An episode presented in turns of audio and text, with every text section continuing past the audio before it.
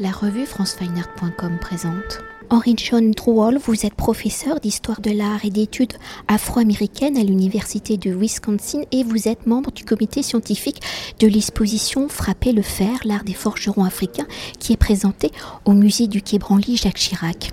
Alors, en dévoilant l'invention de l'art du fer et l'histoire de ses évolutions techniques, l'exposition Frapper le fer, l'art des forgerons africains, à travers un panorama de près de 230 œuvres réalisées entre le XVIIe siècle et l'époque contemporaine, est une une réflexion des traditions de fer forgé les plus sophistiquées du monde où de plus de 2500 ans l'Afrique subsaharienne composée de plus de 15 pays comme le Mali, le Bénin, le Nigeria ou la République démocratique du Congo par les forgerons africains qui, avec une certaine sensibilité artistique, ont su transformer, métamorphoser le métal en objet, des objets parfois investis d'un pouvoir social et spirituel. Alors si l'exposition commence avec des objets datant du XVIIe siècle, le fer et la production des forgerons africains vont, dès l'âge du fer, c'est-à-dire à partir de moins 1000 avant Jésus-Christ, jouer un rôle important dans la vie des communautés où le forgeron, par sa capacité de créer en travaillant le fer est souvent considéré comme ayant reçu un don divin. Alors dans cet âge du fer où la plupart des civilisations se développent dans un même rythme, comment le fer, ressource naturelle très abondante sur le continent africain, va-t-il s'implanter et se développer en Afrique subsaharienne? Comment ce minerai, sa transformation vont-ils devenir un instrument du pouvoir et de la puissance, de la magie et de la spiritualité? Oui, c'est ça. Je crois que euh, ça, remonte euh, des milliards, des milléniums. Hein. Et c'est à cause, en partie de la raison, je crois, que c'est la, terre. La terre en Afrique est une terre euh, litharite. Ça veut dire avec beaucoup de, fer dedans. Et c'était vers la surface du terrain. Alors, euh, les, Africains ont utilisé ces présences de fer depuis peut-être 3000, 3000 ans avant le, présent. Euh, et ils ont, ils ont inventé et créé indépendamment la façon et les moyens de produire le fer pur pour utiliser et faire des, choses de civilisation pour créer des civilisations.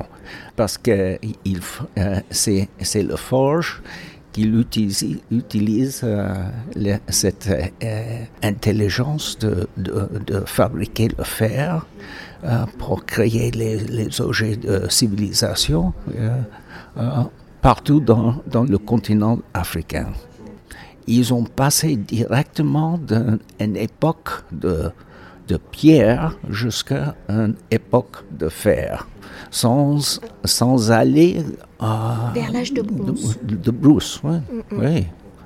Euh, il n'y avait pas l'époque de, de, bronze chez les Africains. Ils, ont, ils, sont, sont, allés directement dans, dans cette époque de, de fer pour créer civilisation partout dans le continent.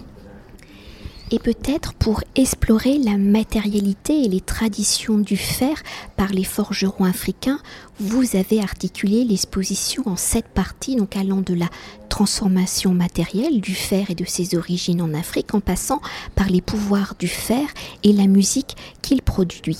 Alors pour évoquer peut-être ces différentes matérialités du fer et les pouvoirs qu'il engendre, pouvez-vous nous parler des différents royaumes où le forgeron est roi? Comment ces royaumes ont-ils construit leur pouvoir avec le fer? Et pourquoi la transformation du minerai est-il considéré comme un comme divin pour que le forgeron soit roi et peut-être quels sont donc ces objets forgés qui amènent, donnent le pouvoir à ces rois forgerons?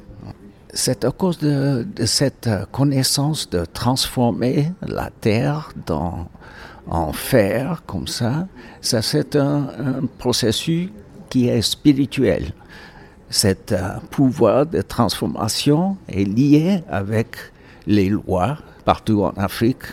Alors il y a ce lien fort entre les forgerons et les, euh, les gens, euh, les rois, les, les, leaders dans les sociétés. Hein, parce que tous les deux ont euh, la, connaissance de transformer matériel qui est spirituel. Matériel spirituel, qui tient cet pouvoir spirituel dedans, qui, qu'ils expriment et ils transforment dans des objets utiles dans la vie. Et est-ce qu'il y a cette notion du feu qui rentre en compte, du fait qu'il faut que la température soit élevée pour pouvoir... Euh, c'est un, c'est un partie de ça. Il y a aussi, c'est le feu, c'est, euh, qui est lié avec euh, la vie, la force humaine, l'énergie, comme ça. Alors, ça, ça a un aspect spirituel. Euh, et le, le, le, feu et le, euh, et le feu et le fer, euh, ce sont des, des, moyens de transformer les choses. et pour, on doit avoir une puissance bien sûr de, de contrôler ces, ces, choses qui sont peut-être ça donne des destructions, destructions au lieu d'être constructif. Alors, euh, on, doit avoir les moyens et l'intelligence et euh, le, savoir-faire de, contrôler ces, choses qui peut être euh, sans contrôle. Et peut-être pour évoquer la dimension spirituelle du fer, de ses pouvoirs surnaturels ou par les sons qu'il produit, qu'il soit créé par sa fabrication ou par les instruments utilisés lors des rituels à travers la population et ses activités, mais aussi dans la relation aux ancêtres et aux divinités, comment les sons engendrés par le fer sont-ils des liens sociaux, des liens spirituels? Parce que le son est un de ces moyens de connecter, de euh, faire joindre euh, l'au-delà avec le monde l'au-delà avec les, forces spirituelles et les êtres humains sur la terre. Alors le son appelle ces, forces, ces spirites, ces, êtres, les ancêtres, euh, les dieux pour entrer, visiter et être célébrés par les humains dans, dans, dans la société. Alors ce sont des sons spirituels fait avec un matériel spirituel aussi, c'est le fer.